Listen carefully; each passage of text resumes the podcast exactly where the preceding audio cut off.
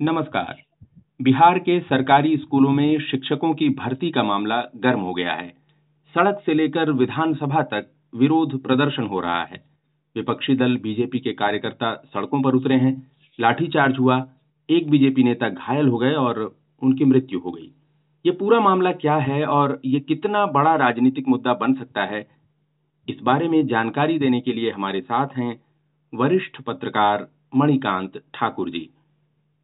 मणिकांत जी, शिक्षक भर्ती को लेकर बिहार में इतना हंगामा क्यों हो रहा है? देखिए, आज पटना की सड़कों पर गांधी मैदान से लेकर डाक बंगला चौराहे तक जो दृश्य दिखे, उनमें पुलिस प्रशासन की हिंसक ज्यादतियाँ साफ़ दिख रही थी। ऐसा मैं इसलिए कह रहा हूँ क्योंकि विधानसभा तक प्रस्तावित मार्च में शामिल बीजेपी प्रदर्शनकारियों की तरफ़ से कोई तोड़फोड़, पथराव या हिंसक विरोध जैसी कोई स्थिति उत्पन्न नहीं हुई थी। फिर भी उन पर अंधाधुंध लाठियाँ बरसाई गईं। जैसे किसी के इशारे पर कोई सुनियोजित पुलिसिया कार्रवाई हो रही हो। तो आप समझ सकते हैं कि ये ऐसी जो नौबत आई इसके पीछे निश्चित रूप से जो सवाल उठ रहे हैं उनमें कहीं ना कहीं कोई दम तो है। मणिकांत जी ये पूरा जो मामला है जो लाठीचार्ज हुआ है जिस तरह का हंगामा हुआ है और विपक्ष जो कह रहा है उस पर सरकार का रुख क्या है क्या कह रही है क्यों लाठीचार्ज की ज़रूरत पड़ गई? देखिए यहाँ सत्ता पक्ष के नेता प्रवक्ता जो कह रहे हैं कि प्रतिबंधित क्षेत्र में चूँकि ये प्रदर्शन हो रहा था इसीलिए पुलिस को ये कार्रवाई करनी पड़ी। ये मुझे लगता नहीं है कि इसमें ये इसके पीछे ये सच्चाई है।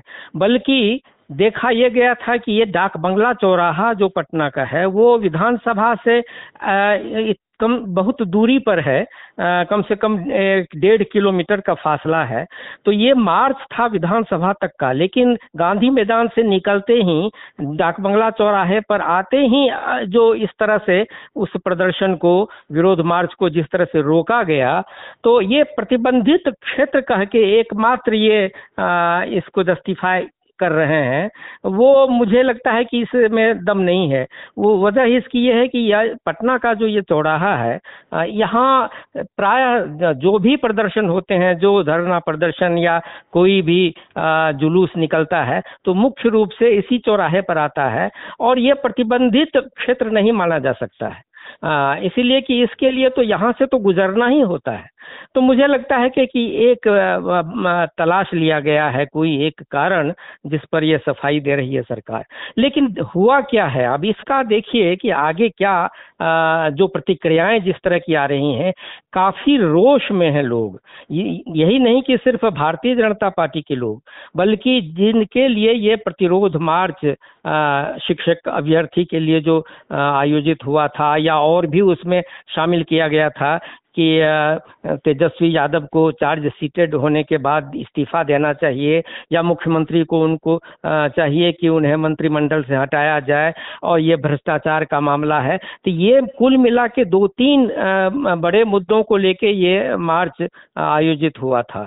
तो उस पर ये बिल्कुल साफ़ दिख रहा है कि सरकार ने जो ये कार्रवाई की है, इसमें जैसा आरोप लग रहा है कि ये सत्ता पक्ष के इशारे पर इस तरह बे, बेरहमी से निर्ममता पूर्वक यहाँ लाठीचार्ज किया गया है। जी। इस पूरे मामले में बीजेपी की और आप कह रहे हैं, बता ही रहे हैं कि शिक्षकों भर्ती में जो अभ्यर्थी हैं, वो भी बहुत परेशान हैं, नाराज़ हैं। तो ये मसला क्या है? वो किस बात को लेकर ज़्यादा गुस्सा किस बात को लेकर है? दो बातें प्रमुख रूप से इसमें हैं। एक ये कि जो शिक्षक अभ्यर्थी हैं जो निकला है कि एक लाख सत्तर हज़ार के करीब शिक्षकों की बहाली की जाएगी तो उस सिलसिले में सरकार ने ये नियमावली बना दी कि यहाँ जो बिहार लोक सेवा आयोग है, उसकी परीक्षा से गुजर के ही वो शिक्षक बन सकते हैं। और पहले ऐसा कुछ नहीं था। पहले ये था कि प्रशिक्षण या शिक्षण संबंधी अगर किसी तरह की परीक्षाएँ आयोजित हुई थी उसमें जो उत्तीर्ण हो गए हैं या जो नए लोग भी आएँगे आ, वो उनको शामिल किया जाएगा। और उनके, उसी आधार पर, उनकी योग्यता जो अभी है, उसी आधार पर उनकी नियुक्ति होगी। लेकिन सरकार ने नियम बदल दिया कि परीक्षा देनी होगी लोक सेवा आयोग की तरफ़ से जो आयोजित होगी।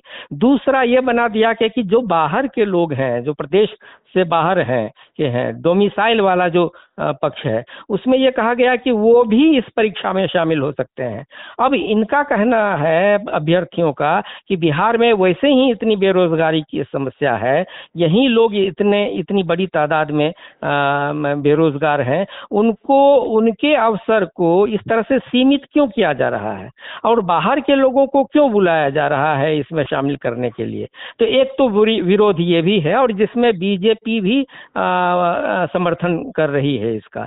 तो और दूसरी बात यह है कि, इसमें लोग सवाल उठा रहे हैं कि जो बाहर से आएँगे परीक्षा देने यहाँ उन पर वो आरक्षण का वही नियम लागू होगा कि वो जनरल कैटेगरी में माने जाएँगे और जो वो परि अगर वो उत्तीर्ण होंगे तो जनरल कैटेगरी के जो यहाँ अभ्यर्थी होंगे, उन्हीं के हिस्से से उनको दिया जाएगा। तो आप समझ सकते हैं कि इसमें कहा जा रहा है कि, कि जो पिछड़ी जातियों के लोग हैं और जो सवर्ण हैं दोनों के बीच में सरकार विभेद कर रही है। ये हक मारा जाएगा सवर्णों का ऐसा कहा जा रहा है।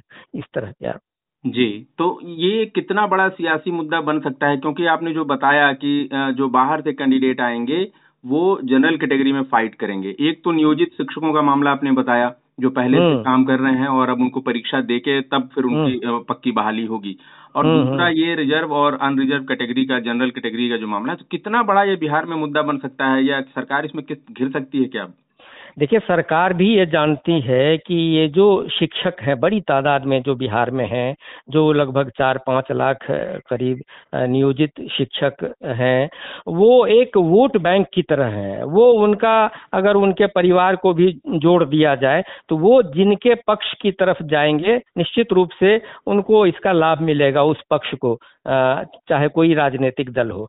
तो अब यह सरकार भी समझ रही है और कि इसका बीजेपी कोई लाभ नहीं ले ले। बीजेपी समर्थन में आ खड़ी हुई है।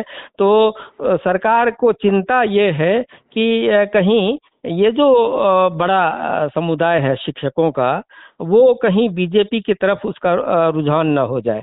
तो ज़ाहिर तौर पर ये माना जा रहा है कि ये एक राजनीतिक मुद्दा बन गया है। चुनाव चूँकि लोकसभा के चुनाव आगे हैं। इसीलिए उस सिलसिले में भी यहाँ रणनीति बन रही है और कुछ राजनीतिक कदम उठाए जा रहे हैं। तो मेरा ख्याल है कि इसको मुद्दा बनाने की कोशिश यहाँ प्रतिपक्ष में जो है बीजेपी वो ज़रूर करेगी। और जो रोष देखा जा रहा है शिक्षकों के बीच में उससे ये शक जो पैदा हुआ है सत्ता पक्ष को कि इसमें शायद कोई नुकसान ना हो जाए मणिकांत जी आज जो हंगामा हुआ जो विरोध प्रदर्शन हुआ लाठीचार्ज हुआ इसके हाँ। बाद अब जो विपक्ष है वो आगे की उसकी रणनीति क्या है देखिए, आज ही ये घोषणा की गई है बीजेपी की तरफ़ से कि कल ये लोग राजभवन मार्च करेंगे, कल काला दिवस मनाएँगे, ये जो आज घटना हुई है इसके विरोध में। और ज़ाहिर है कि इसको निश्चित रूप से एक चुनावी मुद्दा, एक बड़ा मुद्दा बनाने की कोशिश होगी। और उधर जनता दल यूनाइटेड और राष्ट्रीय जनता दल की पूरी कोशिश होगी कि ये वैसा मुद्दा नहीं बने। और जैसा कहा गया है, मुख्यमंत्री ने भी ये संकेत दिया है, बल्कि कहा ही है सीधे तौर पे कि हम अब शिक्षक प्रतिनिधियों से बात करेंगे इस सिलसिले में आगे विधानसभा सत्र की समाप्ति के बाद। और देखा जाएगा कि अगर कोई संशोधन की ज़रूरत होगी तो वो संशोधन भी सरकार चाहेगी कि वो हो जाए ताकि बहुत मुश्किलें पेश नहीं आए। तो ये सब कोशिशें हो रही हैं और निश्चित रूप से इसमें सरकार को हो सकता है कि अपना रुख बदलना पड़े। ये जो शिक्षा मंत्री और जो चंद्रशेखर हैं उनके कुछ बयानों से या ये जो नियमावली में परिवर्तन हुआ है, उसको लेके जो एक आक्रोश जैसी स्थिति पूरे राज्य में शिक्षकों के बीच पैदा हुई है। उसको थोड़ा नरम करने की, का प्रयास नीतीश सरकार की तरफ़ से ज़रूर होगा। जी, मणिकांत जी, आपने बहुत विस्तार से बताया कि ये मुद्दा किस तरह गर्म हो गया है और आगे इसके, किस तरह के असर दिख सकते हैं। उम्मीद की जाए कि मिलजुल कर कोई ऐसा रास्ता निकलेगा जिससे लोगों का गुस्सा शांत होगा और रोज़गार की जो समस्या है, नौकरी के लिए जो मारामारी है, बिहार में कुछ कम हो सकेगी। बहुत बहुत धन्यवाद आपका जानकारी देने के लिए।